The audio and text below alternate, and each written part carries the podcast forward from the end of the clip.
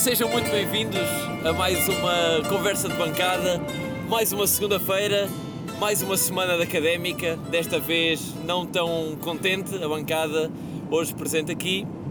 A académica, afinal, eh, não conseguiu manter o, o sucesso, a série de, de, vitórias, mas antes de abordarmos este jogo, uh, um episódio de certa forma diferente, especial. Estamos neste momento de regresso a Coimbra, vindos do António Coimbra da Mota, e no carro temos não um, não dois, mas três convidados especiais hoje uh, a acompanhar-me a mim, Henrique Carrilho. À minha frente tenho o António Sanches, como de habitual. Olá, António. Olá, malta. E uh, ao volante temos o António Ramos. Olá, António. Olá, malta. À minha esquerda, peço aqui a apresentação. Gustavo Silveira, boa tarde a todos. Olá, Gustavo. E aqui à minha direita. Francisco Ferreira, boa tarde a todos. Cá está o Francisco também. Um... Henrique, referir que estamos num carro. Direto, exatamente, exatamente. Vai ser um episódio ambulante. Um episódio ambulante uh, num estúdio amovível. Uh, portanto, hoje, uh, Académica 0 numa deslocação ao Estoril. O Estoril ganha por 1-0. Um, um jogo, pergunto Francisco, que não ficou na história de, dos jogos da Académica, muito menos em termos de qualidade. Uh, mais uma vez nós viemos a Estoril e não é uma casa que nos últimos anos tenha sido feliz para a Académica. Uh, vínhamos de uma série muito boa, 5 vitórias, o Estoril de uma série de 5 derrotas, portanto podia ter sido uma manhã que tinha tudo para dar certo para a Académica, mas infelizmente não foi isso que verificámos, foi um jogo muito disputado pelas duas equipas, mas no final acabámos por aquele golo que o Estoril uh, acabou por merecer devido aos fracos 10, últimos 10 minutos que a Académica faz. E infelizmente é mais uma derrota numa deslocação fora para a Académica. Sim, é, é, uma, é um jogo que dita o fim das cinco vitórias consecutivas. Uh, Pergunto-vos a vocês, António, se é um mau início de, de segunda volta uh, ou, ou, se é um mau presságio para esta segunda volta que se vê difícil, ainda para mais este, este início de segunda volta. Uh, acharam que a Académica esteve abaixo das suas capacidades hoje? Uh, acho que é um mau início, muito em termos de atitude. Uh, pecámos muito pela atitude, sobretudo no final do jogo. Uh, deu, foi um bom jogo para ver mais algumas adaptações do nosso plantel, uh, com o que é que podemos contar para esta segunda volta e com o que é que podemos não contar, mas isso já falaremos mais à frente. Mas acho que foi um mau início, sobretudo em termos de atitude, pronto, que seria realmente a altura de agora sim irmos para a frente com tudo e retraímos um bocadinho, se calhar metemos os pés no chão, mas de uma forma que não devíamos, de, com falta de confiança. E achei que nesse sentido foi um bocado. foi uma entrada má nesta segunda mão. Eu, quanto a essa pergunta, o que acho. não acho que seja a falta de atitude, porque acho que continuamos a jogar. Eh, os jogadores se sentem confiantes e esforçados. No entanto, acho que foi. adotaram uma estratégia incorreta. Então, nos últimos minutos, já como, como o Francisco referiu, uma, uma, uma estratégia de, de, empate, de tentar sacar o pontinho ao Estoril, quando nós é que tínhamos as 5 vitórias consecutivas e eles as 5 as cinco derrotas. Acho que, uh, que lá está, é isso e acabamos por, por, por sofrer, porque quem, quem, vai, quem vai para empatar um jogo, não, a maior parte das vezes sofre e a Académica nos últimos 10 minutos desiludiu-nos a todos, acho eu, e, e saímos de lá com uma derrota que acaba por ser uma vitória merecida para o Estoril. Sim, isso foi, foi um... Foi, foi perceptível no, no fim do jogo muitas críticas uh, vindas da Mancha Negra, vindas dos muitos adeptos da Académica, aliás, diga-se, que, que, se deslocaram como de costume uh, ao António Coimbra da Mota. Uh, a crítica de que Mica, por exemplo, que Exato. chegou a, a, desperdiçar algum tempo em pontapés de baliza, Gustavo, pergunto se uh, a Académica entrou realmente, se concordas com eles, sentou com a atitude errada ou se as circunstâncias do jogo assim, assim ditaram e que o Estoril mereceu uh, no fim esta vitória. Pois, eu acho que foi, que foi mais com, com o desenrolar do jogo. Obviamente que a Académica há sempre aquele chavão de que entra em todos os jogos para ganhar tem que entrar, mas na segunda liga acho que toda a gente uh, tem essa mentalidade porque toda a gente pode ganhar toda a gente. Uh, e no caso da Académica hoje, vinda de 5 vitórias, acho que o objetivo passou por, eh, por ter a sexta vitória. O 11 é, é idêntico, à exceção de, dos indisponíveis, do Derek indisponível e do Zé Castro. É, é, o, é o 11 habitual que já, que já temos vindo a assistir com, com o João Carlos Pereira uh, para os últimos minutos. A equipa pareceu conformada, conformada com o empate, uh, não estávamos a conseguir chegar uh, ao último terço. E acima de tudo, a equipa pareceu um bocado nervosa no, no fim. Sim, não? sim talvez, sim. Eu acho que foi, foi mesmo por isso. Não estávamos a chegar, chegar perto da área do Estoril e víamos que eles, que eles conseguiam chegar cá, nem que fosse com, com lance de bola, bolas paradas ou perdas de bolas nossas na primeira fase de construção, com o Mika a sair no pontapé de baliza, a perdemos a bola, a perdemos a bola muito cedo e no nosso meio campo. Isso nos minutos finais é logo meio caminho andado para estarmos sob pressão e o, e o gol deles aparece eh, já a, a favor de, dessa corrente de jogo final em que o Estoril estava em cima, estava em cima de nós e nós não conseguimos sair. A, a substituição do, do Dani parece-me que é para, para tentar esticar o jogo uh, nesse sentido, ou seja, estávamos muito recuados, ter um avançado mais rápido, tendo em conta que o José já estava cansado e que a alternativa seria o Galmeida, que não se adequava de toda essa, essa solução. Uh, o Xavi entra bem, também a dar mais alguma criatividade e, e, a fazer a bola chegar um bocadinho à frente mais rápido pronto, o Dani vinha com esse intuito, obviamente também não teve bola e não teve possibilidade. Mas exatamente estás a falar do, do 11, ia-vos perguntar, porque foi um 11, bem, uh, Mika na baliza, uh, Mike Moura como de habitual à direita, a, a, dupla de centrais foi desta vez Silvério e Argos, com Francisco Moura à esquerda, uh, Leandro Silva, Marcos Paulo e João Mendes no meio campo, com Traquina, Ozei e José titular. Pergunto-vos, uh, em geral, quem quiser pegar na, na, na pergunta primeiro que avance, mas se acham que foi realmente a opção certa, José titular, Argos e Silvério na dupla de centrais, uh, acham que poderá ter sido por aqui que a Académica perdeu alguma qualidade, algum fio de jogo? Eu acho que as opções que o treinador escolheu foi muito devido a, todos os a todas as condicionantes que tinha antes do jogo. Claramente que o Zé Castro faz muita falta na defesa, mas tinha de jogar uh, Argos e Silvério, porque o Ricardo Dias é fundamental no meio campo e é um risco muito grande tirá-lo do nosso meio campo. Sim, podia, poderia ter feito o que fez na, na semana passada com o Cova, não é? De jogar mas o Ricardo. Foi, mas aí foi mesmo porque só tínhamos um central, foi mesmo obrigado foi a tirá-lo. Foi a última solução, exatamente. E apesar de termos jogado bem, sentimos muita falta, especialmente na, na primeira parte, em que o jogo ainda estava mais equilibrado, que o Ricardo Dias estava a fazer naquele meio campo. Mas neste jogo o treinador quis voltar a ter no meio campo, também era contra um adversário teoricamente mais forte, ou seja, era preciso termos um meio campo mais consistente. E o José na frente foi mesmo também porque, faltando Eric, estando o Almeida em condições que mais ou menos ninguém, ninguém sabe bem fisicamente. A, a, aposta era entre José e Dani e o treinador acaba por optar pelo jogador com mais experiência, não queria sequer estar a lançar um Dani bem muito habituado simplesmente ao ritmo do Sub-23 a titular, a titular num jogo destes. E acho que foi muito por aí que ele não foi decisões técnicas, táticas, foi mesmo tentar remendar, os buracos que problemas físicos estão a fazer na equipa. Sim, exato. Eu acho que foram as duas, as duas opções, tanto para o ataque como para a defesa, foram as duas opções mais conservadoras que ele podia ter tomado. Se calhar, porventura, as mais fáceis. Acho que na defesa resultou muito bem. Uh, aliás, estava com medo de, de haver ali uma fragilidade na defesa por não termos nenhum, nenhum Zé Castro, nenhum Ricardo Dias, um bocado mais patrões da defesa, por assim dizer mas acho que resultou bastante bem. O Silvério fez muitos bons cortes de bola corrida. O Argos ganha muito bolas, muitas bolas de cabeça aéreas. Um, na frente acho que não resultou tão bem e acho que foi a grande diferença deste jogo para os últimos jogos. Não foi tanto o termos sofrido no final, foi o não termos marcado o jogo todo. Vinhamos de uma série de 6 jogos com 17 golos marcados, creio, e realmente fazemos um jogo em que sofremos e não conseguimos marcar os dois ou os três que temos marcados nos últimos jogos para nos dar a, vitória e isso faz, faz toda a diferença e volta a provocar, lá está, este nervosismo do plantel no final do jogo que ao não marcar vê-se aflito quando sofre um gol. Claro, e, e, e, de fazer realçar que a Académica já não estava, já não, já não marcava um golo ou seja, eh, já não acabava um jogo sem marcar gols há bastante tempo. Não me lembro até de, de qual é terá sido a última vez, eh, visto que a Académica tem marcado bastantes golos. E, e a meu ver, a, a presença de, de José não favoreceu a Académica porque a Académica parece-me um bocadinho refém neste sistema tático de um jogador com as características de Derek. Não, não necessariamente do Derek, mas do jogador com as suas características. Ou seja, um jogador combativo, um jogador rápido, um jogador que tenha resistência e tenha capacidade de aguentar o impacto.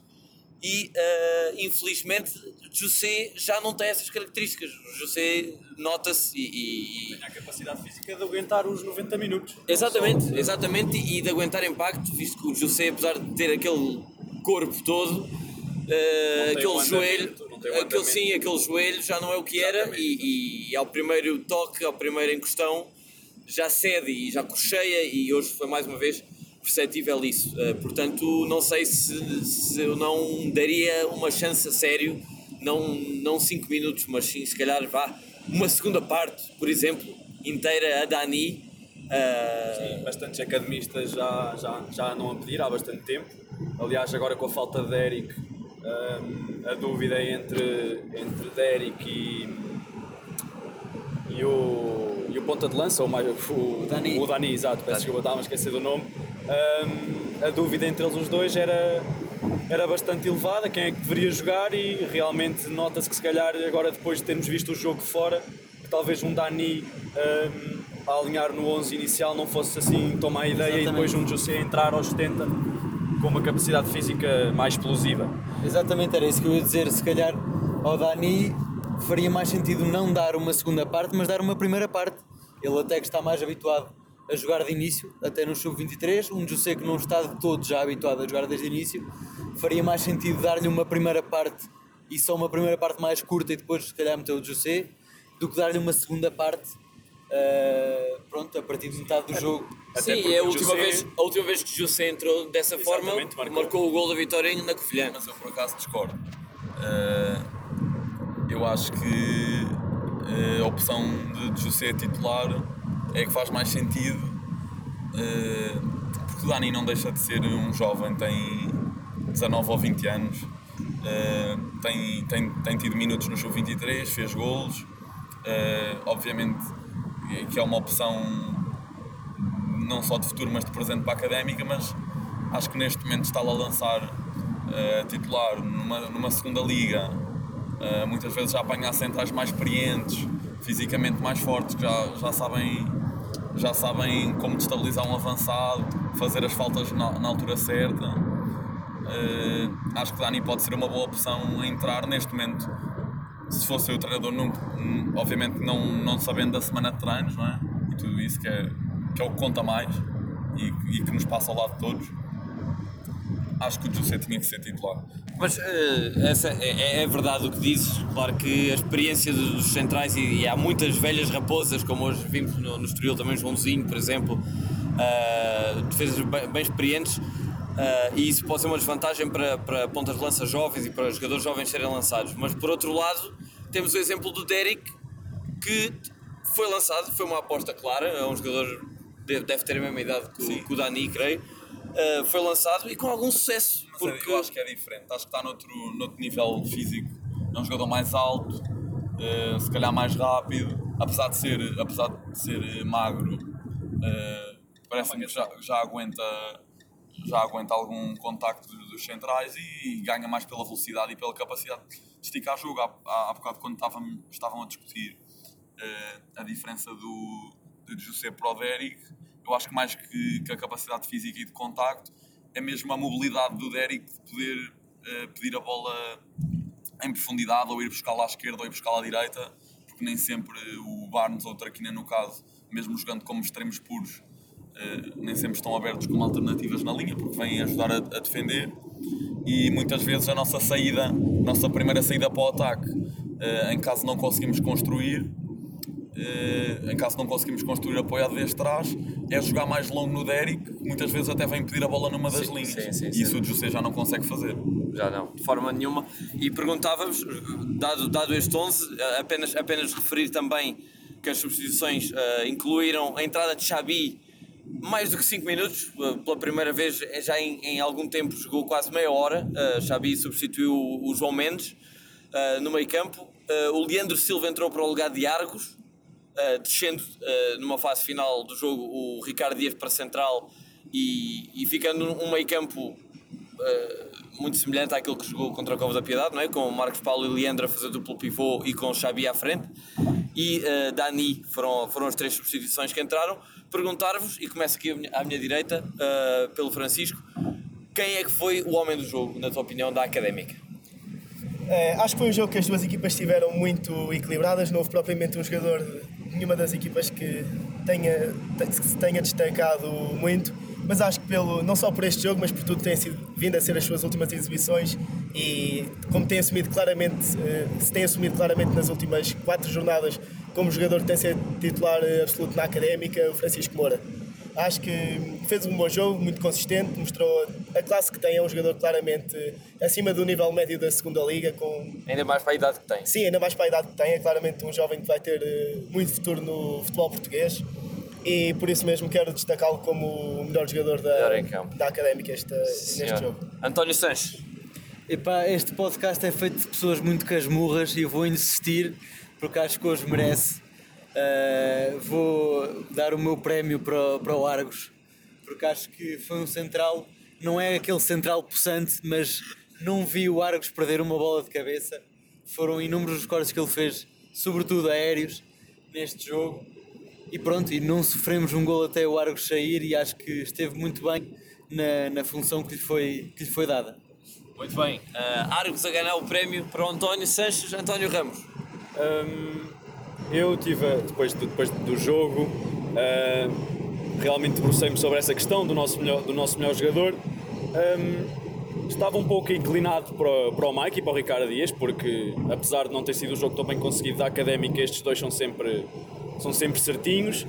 Um, apenas não aponto para o Mike, porque no lance do jogo está envolvido e acaba por ser ali um, um, uma falha do, do lado dele, ou seja, do lado direito da nossa defesa. Um, ali com um bocado de Ricardo Dias à mistura e com, e com Silvério, Ricardo Dias um bocado passivo, mas lá está, ele não é central, não lhe podemos exigir assim tanto, uh, está numa posição apenas a adaptar-se. Um, portanto talvez vá, talvez vá, um, bocado, vá um bocado para a opinião do, do Francisco e acabar pelo, pelo, pelo Moura, pelo Francisco Moura. Bem, Gustavo. Pois, eu acho que gostava muito de discordar, porque temos aqui um bocadinho mais de debate, mas se calhar acho que o mais regular foi mesmo o Francisco Moura. Uh, já, e, e, estamos todos de acordo, eu também, eu também, também ia dizer o mesmo. Exatamente. Já não é surpresa, já não é surpresa nenhuma Sim. Uh, era um jogador que vinha, quando veio do Braga, vinha naturalmente para a equipa principal da Académica. Uh, acredito que a pedido do, do César Peixoto. Uh, com as lesões que teve, acabou por somar alguns minutos na equipa sub-23 para retomar a forma, mas nunca foi um jogador para o sub-23 e vai continuar a ser a opção na equipa principal académica. Infelizmente é um jogador emprestado, portanto uh, e não podemos de maneira alguma contar com ele para o futuro claro. a partir da próxima época, porque o Braga não, não, não pode eh, adormecer num, num jogador desta qualidade. Uh, mas pronto, é uma alternativa. A académica não se pode dar ao luxo de, de desaproveitar eh, bons jogadores, mesmo não sendo nossos por completo. Uh, vai, somar minutos e vai ajudar a académica quando cá está. Claro, e pergunto-vos se acham que finalmente, uh, e sem desmérito nenhum para o Mauro, mas se acham que finalmente o lugar está conquistado pelo Francisco Moura, a lateral esquerda é dele. Uh, eu se calhar não, ter, não teria tanta certeza, apenas porque lá está, depois de um jogo muito bem conseguido por parte do, do Francisco Moura uh, em casa, que até que ele até marca um gol e foi a primeira vez que tivemos um bocado em que Francisco Moura deu um bocado a provar ao, aqui à malta da académica o que é que a qualidade dele. E no jogo seguinte temos outra vez um, um Mauro a titular, portanto até ver, não, não consigo dizer por concreto de, que realmente vamos ter um, um Francisco Moura na, no lateral para o próximo jogo e a ganhar a titularidade. É esperar para ver. Não, mas eu acredito que ele tem feito exibições cada vez melhores, tem, acho que se afirma completamente na equipa. O primeiro jogo podia ser um pouco um, vilu, um vislumbre, um jogo que tinha corrido bem ao jogador, mas neste momento acho que restam poucas dúvidas que realmente é um jogador que vai ser uma das peças mais fundamentais até o final da época da Académica. Sim, e para além Já disso... agora queria aqui perguntar aos nossos dois convidados novos, uh, face a esta entrada de Francisco Moura, como é que vocês veem o papel do Mauro neste plantel? Se vai servir de substituto permanente quando for preciso ou se vai ser adaptado a extremo esquerdo para trocar com outra quina? O que é que acham?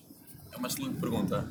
Eh, eu, por acaso, eh, não desgosto do Mauro, eh, como a maioria dos adeptos da académica.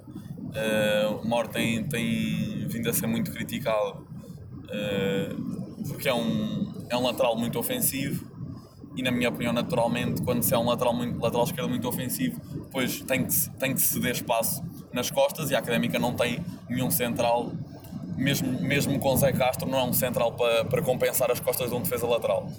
E ainda mais naquela fase inicial de César Peixoto em que o Mauro era um lateral que jogava projetado como ala obviamente que o espaço para os adversários aparecia por aquele lado eh, e obviamente que o Mauro acabou por ser a imagem do insucesso desse modelo de César Peixoto. Um bocadinho injustamente na minha opinião.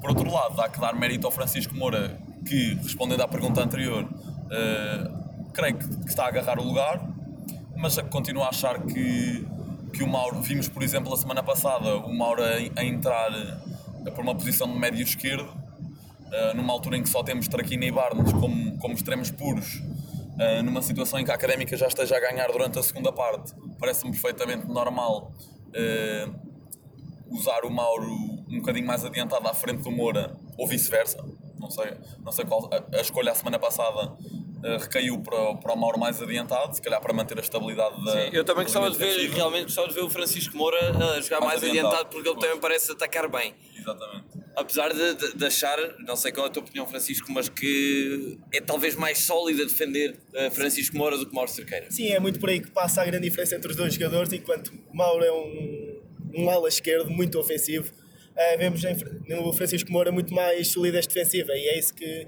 numa segunda liga em que não há aqueles jogos que é uma equipa sempre a atacar e outra encostada é por aí que passa muita diferença entre um lateral que é muito bom para uma equipa de, como a Académica. Eu acho que o Mar vai ter muito aquele papel de médio esquerdo.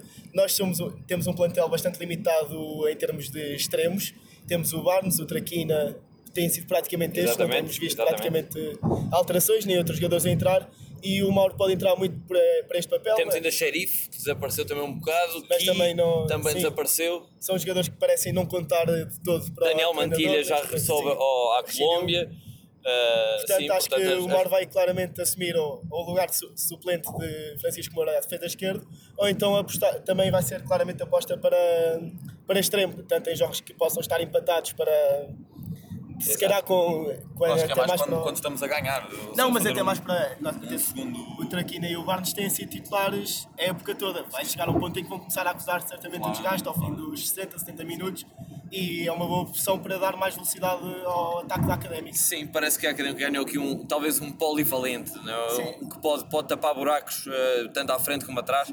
Vamos ver como é que João Carlos Pereira utiliza então uh, o Mauro Cerqueira. Feita a ronda positiva uh, desta 11 académica, ou destes 13 jogadores, uh, 14 que, que, jogaram pela académica, perguntar-vos então a ronda pela negativa. Quem é que foi então o pior jogador, ou o jogador que jogou menos bem uh, da académica hoje? Começando outra vez aqui pelo Francisco. É, é uma pergunta mais complicada para mim. Acho que não houve. Não consigo ver jogadores que tenham falhado claramente o jogo. Foi, lá está, a equipa esteve mesmo muito equilibrada, mas acho que apostaria se calhar o, José, mas não por. Uh, não pela qualidade do, do José, mas mesmo por ele estar claramente desgastado fisicamente e especialmente na segunda parte uh, vemos o José desaparecer bastante do jogo, conseguiu ganhar aquele cartão amarelo que se calhar Sim, um, ter um lance, um lance polémico aos 73 minutos. Uh, nós no estádio, pronto, como, como estamos a dizer, estamos a gravar ainda no carro, ainda não tivemos a oportunidade de ver o lance na, na televisão. No estádio uh, pareceu que sim, que, que, houve uma falta. Não, não tivemos bem a percepção que teria sido uh, tão flagrante, tão, tão isolado do José, mas foi aparentemente pelo, pelo que mas corre. Também, mas também parece já nessa jogada que o José já ia completamente em esforço. Exatamente. E mesmo não fosse parado ali, provavelmente o outro central conseguiria chegar. Notava-se claramente que Ficámos o José. com essa impressão também. Notamos claramente que este já não é o José que nos habituámos nas épocas anteriores e que neste momento ele ainda está muito desgastado na, naqueles joelhos. Sem dúvida. Uh, António Santos, o pior em campo. Pois, o, o Kiko tirou-me aqui as palavras da língua. Eu também ia referir o José, não tanto por ter feito alguma coisa de mal, mas porque retirou aquilo que são as grandes qualidades que o Derek vem trazer, que é a pressão alta, e não só ele pressionar, mas permitir também os dois alas, o, o Traquina e o, e o Barnes, pressionarem com ele essa pressão neste jogo não houve de todo e acho que a equipa se ressentiu muito com este papel bem diferente que o José tem no plantel. António Ramos. Eu vou aqui um bocado mais, vou apontar o. Não é o pior, mas o. Quem esteve menos bem nesta, neste jogo contra o Estoril e vou apontar para o Mica, pela simples razão não ter da sua, da sua prestação durante o jogo ter sido má. Aliás, ele fez, teve boas intervenções e teve lá uma defesa logo na primeira parte que Sim, sim. bastante, bastante boa, Uh, mas mais pela atitude que ele tem a partir dos, da última meia hora de jogo, em que nós estávamos ali perto e que realmente o Mika teve a atitude de, de quando, ia, quando, era, quando era pontapé de baliza, pedia aos apanha-bolas para terem mais calma.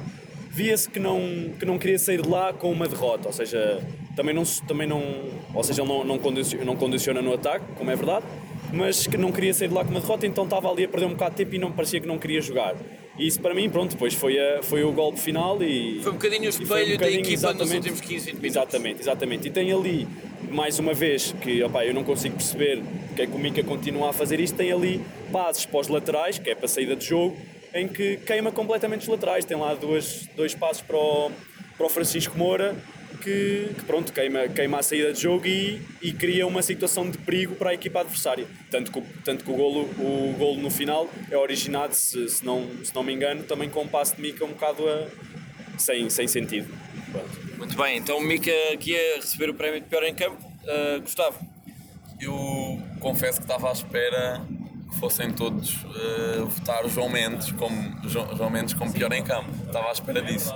Eh, não seria o meu voto à partida, eh, mas tendo em conta que foi um jogo fraco, acho que globalmente é difícil destacar um jogador que tenha estado muitos furos abaixo de todos os outros. Eh, ainda assim, percebo eh, e, e creio que a opinião da maioria dos adeptos da Académica para pior em campo vai recair sobre João Mendes, porque é um jogador que não tem, não tem colhido muitos elogios recentemente.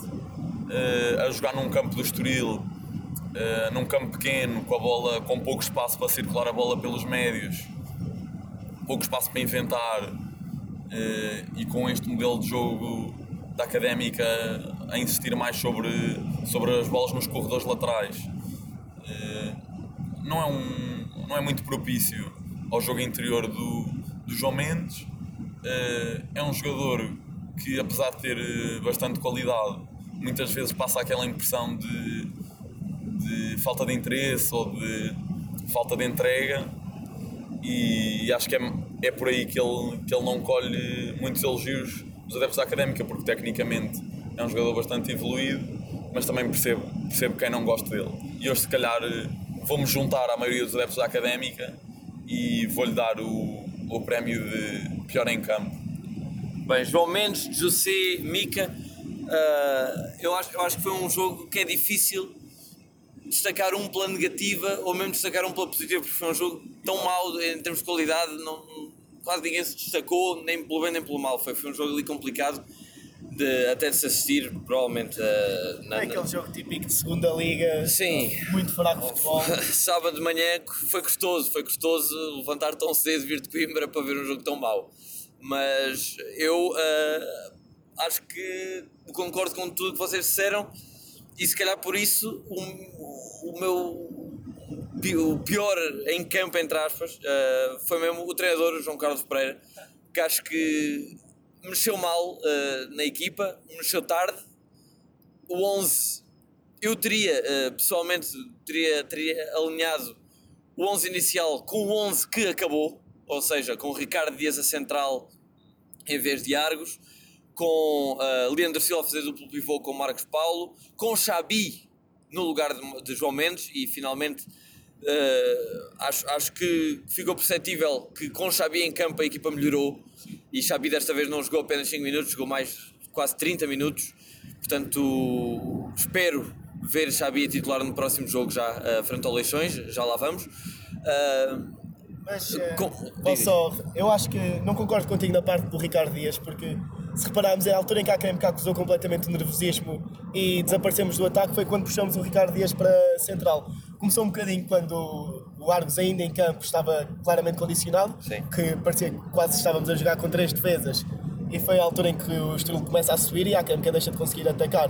porque também deixamos de ter, enquanto ainda era o Argos que ia assumindo um bocadinho a construção, o início da construção de jogo, a fazer um bocadinho aquele papel de Zé Castro, mas claramente muitos esforços abaixo do que aquilo de Zé Castro. E acho que perdes uma referência e passando quando o Ricardo Dias eh, num jogo destes, acho que o podes fazer sim, a jogar em casa contra o Cova e depois jogar com um duplo pivô de Marcos Paulo e, e Leandro, eh, mas depois num jogo contra o Estoril, que apesar de também estar uns pontos abaixo dos lugares de subida, não deixa de ser candidato eh, a jogar fora. Acho que recuar Ricardo Dias é perder uma referência eh, no meio campo, nem que seja pelo equilíbrio eh, das posições eh, do meio campo em si, nomeadamente depois dos, dos restantes médios interiores, que, que acabam por, por ficar em completo caos com Leandro, Marcos Paulo. Sim, é verdade, é verdade. Deixa-me discordar, eu não concordo nada com isso.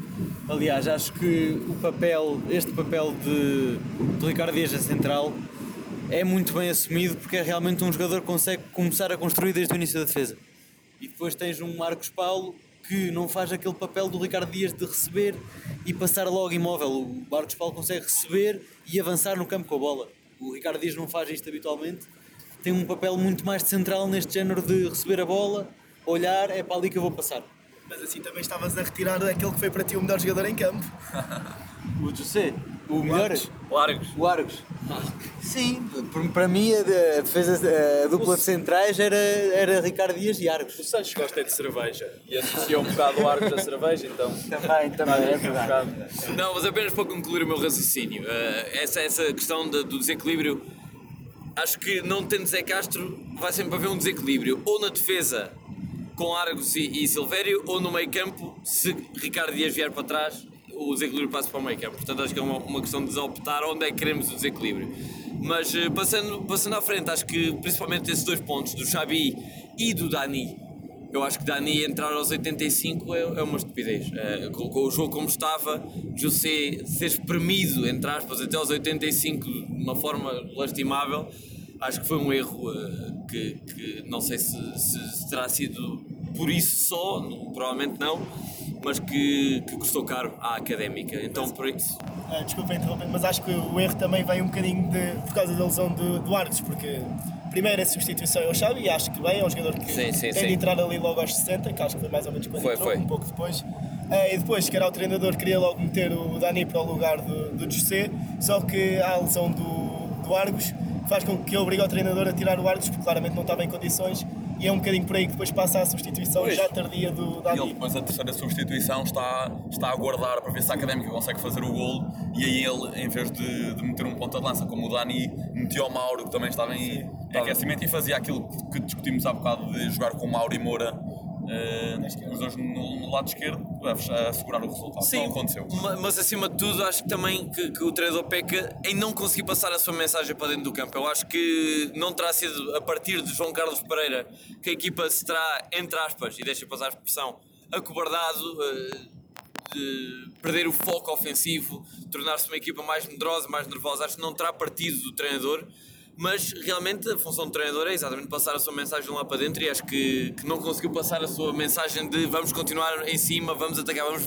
vamos ganhar o jogo. Principalmente nos últimos 10 minutos do jogo. Exatamente. A equipa adormece e criou o empate, tanto criou o empate que, pronto, a sair de lá com uma derrota. Exatamente. Uh, portanto, resumindo e concluindo, para mim, uh, o, o, o chefe da equipa, João Carlos Pereira, uh, leva aqui a minha reprovação hoje. Uh, hoje, a académica perde, fica uh, à condição, creio que em sétimo lugar, ainda, e uh, vai iniciar a segunda volta. Não, a académica à condição em nono lugar, Pelo exatamente. menos ultrapassada pelo Estoril já foi. Eh, e o Feirense, que já ganha o Oliveirense, também nos ultrapassa se conseguir Exatamente, manter e, resultado. e, e ainda todas falta- as restantes claro. equipas que estão à nossa frente falta ainda jogar, portanto estamos a relembrar que estamos a gravar isto, este, este episódio num sábado, portanto até segunda-feira, dia em que sai o podcast, muita coisa pode acontecer, exatamente, tudo vai acontecer. Mas ah, vem aí a segunda volta, vem aí o Leixões, em Matosinhos, pergunto Sanches, António Sanches, achas que a Académica tem capacidade para voltar a ganhar ao Leixões como fez na primeira jornada do campeonato? Uh, é uma boa pergunta. Acho que vai ser um, um terreno muito escaldante, muito fogo. Temos tido variadíssimos episódios com, com leixões de saídas, de entradas, de entendimentos, desentendimentos. Vai ser engraçado rever algumas caras conhecidas. Um, Finalmente, Yeah, porque Carlos finalmente. Pinto e Júnior Senna não foram sequer a Coimbra na primeira jornada. exatamente, mas vamos agora apanhar, por exemplo, uh, André Claro. André, claro. Júnior Senna, porventura, está aqui uma grande salganhada porque, pelos vistos, foi dispensado, mas foi visto no banco no jogo exatamente a seguir, por isso não sabemos bem co- contar. Mais uma das Mas acho que, acho que, que podemos sair daqui com, com uma equipa ainda mais colmatada. Depois de uma fase positiva, levámos este balde de água fria. Acho que é bom para, para pormos os pés no chão e assentarmos ideias.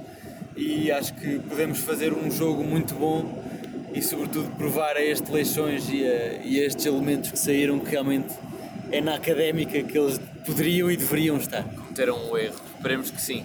Ah, António Ramos, o que é que achas que vem aí agora, não só para este jogo com eleições, mas para uma- um início de segunda volta bastante complicado? Quanto a essa questão, acho que, acho que vai variar muito consoante a semana, consoante as informações que, que tivermos sobre, sobre as nossas baixas, porque se fizermos agora, se virmos bem, temos pelo menos três baixas, que é Zé Castro, Derek e o Argos, ou seja, ali na defesa estamos bastantes, ah, estamos bastante condicionados.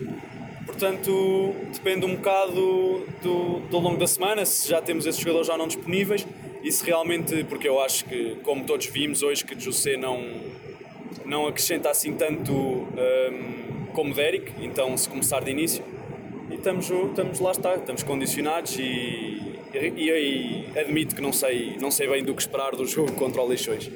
Muito bem, aqui os nossos convidados, começar aqui pelo Francisco à minha direita. Vai ser claramente um jogo difícil para, a- para a académica. Todos os jogos fora nesta segunda liga são difíceis e o Leixões é sempre um terreno complicado. Eh, É uma equipa que também está mais ou menos na mesma luta que nós neste momento e tendo ver, ver as caras conhecidas de, para os adeptos da académica, não por eh, muito boas razões, vai ser giro. Mas neste momento não consigo perceber se dizer-te o que é que vou esperar para este jogo, porque depende muito de, de se conseguimos ter um Zé Castro recuperado, se o Argos recupera, se o Derek recupera. Ah, neste momento acho que depende muito do que vai ser a próxima semana de, de treinos. Eh, Perguntar-te não só eh, sobre este jogo, mas eh, a próxima série de, de- de jogos da Académica, que inclui, começa, começa agora em Matosinhos, frente eh, ao Leixões, e eh, inclui jogos depois com o Académico Viseu, eh, visita a Chaves, recepção ao Mafra, visitas a Feirense Nacional, enfim, Gustavo, adivinham-se aí bastantes derrotas, maus resultados, ou estás confiante que a Académica tropeçou apenas no Estoril e vai continuar a senda de, de bons resultados a que nos habituou agora nas últimas semanas? Obviamente esperemos que, que volte, ou seja, um regresso às vitórias da nossa parte era o ideal eh, já para a semana. Eh, mas pronto, sabemos que o calendário que vamos ter agora nos próximos jogos é precisamente o calendário que tivemos no início da primeira volta e, e todos sabemos como correu eh, em termos de pontuação, numa altura em que até assumíamos que praticamente em todos os jogos saíamos pelo menos um bocadinho satisfeitos com a exibição que tínhamos visto, mas acabámos por não, não, não ter muitos pontos. Eh, esperemos que agora continue a acontecer o oposto, ou seja, exibições menos conseguidas eh, à partida, pontos. mas com pontos. E for- foram os pontos que faltaram na fase inicial do campeonato. Agora temos que os recuperar nos jogos fora, nomeadamente contra essas equipas que também são candidatas. Exatamente, eh, vai ser, vai ser uma, uma, uma altura complicada. Como, como discutíamos na, na, na viagem até ao Estoril, acho que a questão que já se começou a levantar nas últimas semanas da subida, fala-se, à boca pequena ainda, mas fala-se já da subida. Acho que, que concordo aqui com, com o que se dizia, que apenas daqui a seis ou sete jornadas é que vamos realmente poder dizer se somos ou não candidatos porque se correr tão bem como correu na, na primeira volta esta, esta fase inicial, eh, então será muito, muito complicado de- da académica lutar, seja pelo que for, eh, que não seja a manutenção. Começamos então aqui a nossa ronda de apostas, começar pelos nossos convidados, Francisco, Leixões Académica, qual é a tua aposta? É 2-1 para nós. 2-1 Académica. Eh, Gustavo, Pois eu tendo em conta que ainda falta, ainda falta uma semana e há todo um conjunto de incertezas, ainda nem sabemos o resultado do Leixões desta jornada, vou apostar eh, num empate eh, um igual. Um igual. António, o líder da nossa, da nossa classificação ainda das apostas internas. Epá, o Kiko roubou-me aqui a aposta, mais uma vez. Anda, está aqui um, um pensamento telepático, mas eu, para não copiar, vou ser ainda mais otimista e aposto num 3-1 para a académica. 3-1 para a Briosa em Matosinhos. António Ramos. Hum, eu aqui espero estar enganado, mas acho que vou apostar para um 2-1, mas para o Leixões. Acho que a Académica vai perder em Matosinhos. Vitória para o Leixões. Eu uh, repito o meu prognóstico. Vou para o empate, não um igual, mas dois igual, mais uma vez. Acho que foi um jogo atípico este no Estoril. A Académica temos acostumado a marcar golos, a sofrê-los também. Portanto, acho que vai, vai voltar a acontecer e esperando sempre uma vitória da Académica e querendo muito mais do que ganhar a aposta, mas a aposta vai mesmo para o empate a dois uh, em Matosinhos. E pergunto aqui à nossa larga bancada de hoje. Se há algum comentário antes de, de, terminarmos, antes de rematarmos este episódio.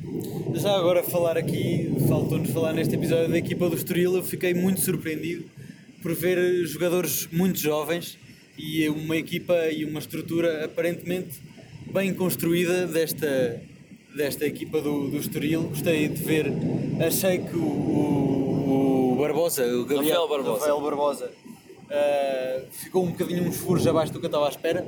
Achei que é realmente um jogador possante e o jogo passa todo por Rápido, ele. principalmente sim, assim, sim, agita o jogo. Mas na altura mas... de fazer o passe certo, o remate e sobretudo o cruzamento, acho que falhou muito e pecou muito. Uh, aliás, ele até foi substituído por mais um, um jogador muito jovem mas gostei de ver uh, realmente. Também Daniel Bragança. Exatamente, perspectivas de futuro nesta equipa do Estoril. Não sei aliás, se todo, todo, o complexo desportivo que eles, que eles tinham ali à volta surpreendeu-me um bocado. Tinham ali bastantes boas condições e realmente essa aposta na formação é evidente na equipa do Estoril. E é um bom exemplo que a Académica pode tirar daqui, a Académica e qualquer equipa em Portugal neste momento. Muito bem, elogios aqui também à, à, formação do Estoril. Alguma coisa dos nossos convidados? Eu, já agora mantendo, mantendo o tema, eh, acho sobre a equipa do Estoril. Uh, gostei especialmente, se calhar, do, do número 10, do Rafael Barbosa. Acho que é capaz de ter sido o melhor jogador do Estoril. Uh, sobre a aposta nos jovens, a ideia que eu tenho é que o treinador do Estoril, que era o Tiago Fernandes, foi despedido há duas jornadas e eles acabaram por apostar no treinador da equipa de sub-23. Portanto, posso supor, isto não passa de especulação, que ele terá depois também apostado em alguns jovens e tendo em conta que, que o Estoril vinha numa senda de maus resultados uh, com a sua equipa mais experiente ou a equipa que o treinador anterior utilizava, uh, este treinador que transitou do Sub-23, à partida deve ter trazido consigo alguns jogadores jovens que jogaram e acabaram por, por ganhar a académica, é factual. Exatamente. Uh, para além dos que já foram destacados da equipa de Estoril, também gostava de destacar o, central, o número 64, o Valente. Uh, especialmente durante a primeira parte, o Tranquina tentou explorar bastante aquelas entradas que ele costuma fazer e não lhe deu qualquer hipótese, fazendo vários cortes muito, muito agressivos. Uh, e também, se calhar, esta aposta pela uma equipa mais jovem também passa um bocadinho, por exemplo, pela ter um jogador como Daniel Bragança emprestado pelo Sporting, claro. se calhar deve-se também um bocadinho ao antigo treinador que. O próprio Rafael Barbosa também vem do Sporting. É emprestado também pelo Sporting? Sim, creio que sim.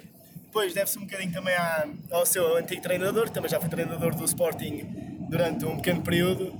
Acho que veio um bocadinho daí esta aposta em jovens muito ligados ao, à estrutura do Sporting. Vamos ver se, se o mercado que aí se adivinha uh, ou que se, que se aproxima o seu fim, uh, se vai trazer alguém emprestado da para académica, se não, Uh, mas isso será um tema que, que, vamos discutir nos próximos episódios, mais próximo do, do fim da, da janela de transferências.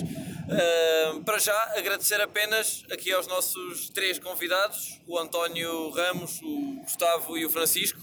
Agradecer a vossa presença aqui e esquecemos de uma coisa bastante importante: o nosso caro amigo António Sanches faz anos hoje, portanto, António, muitos parabéns.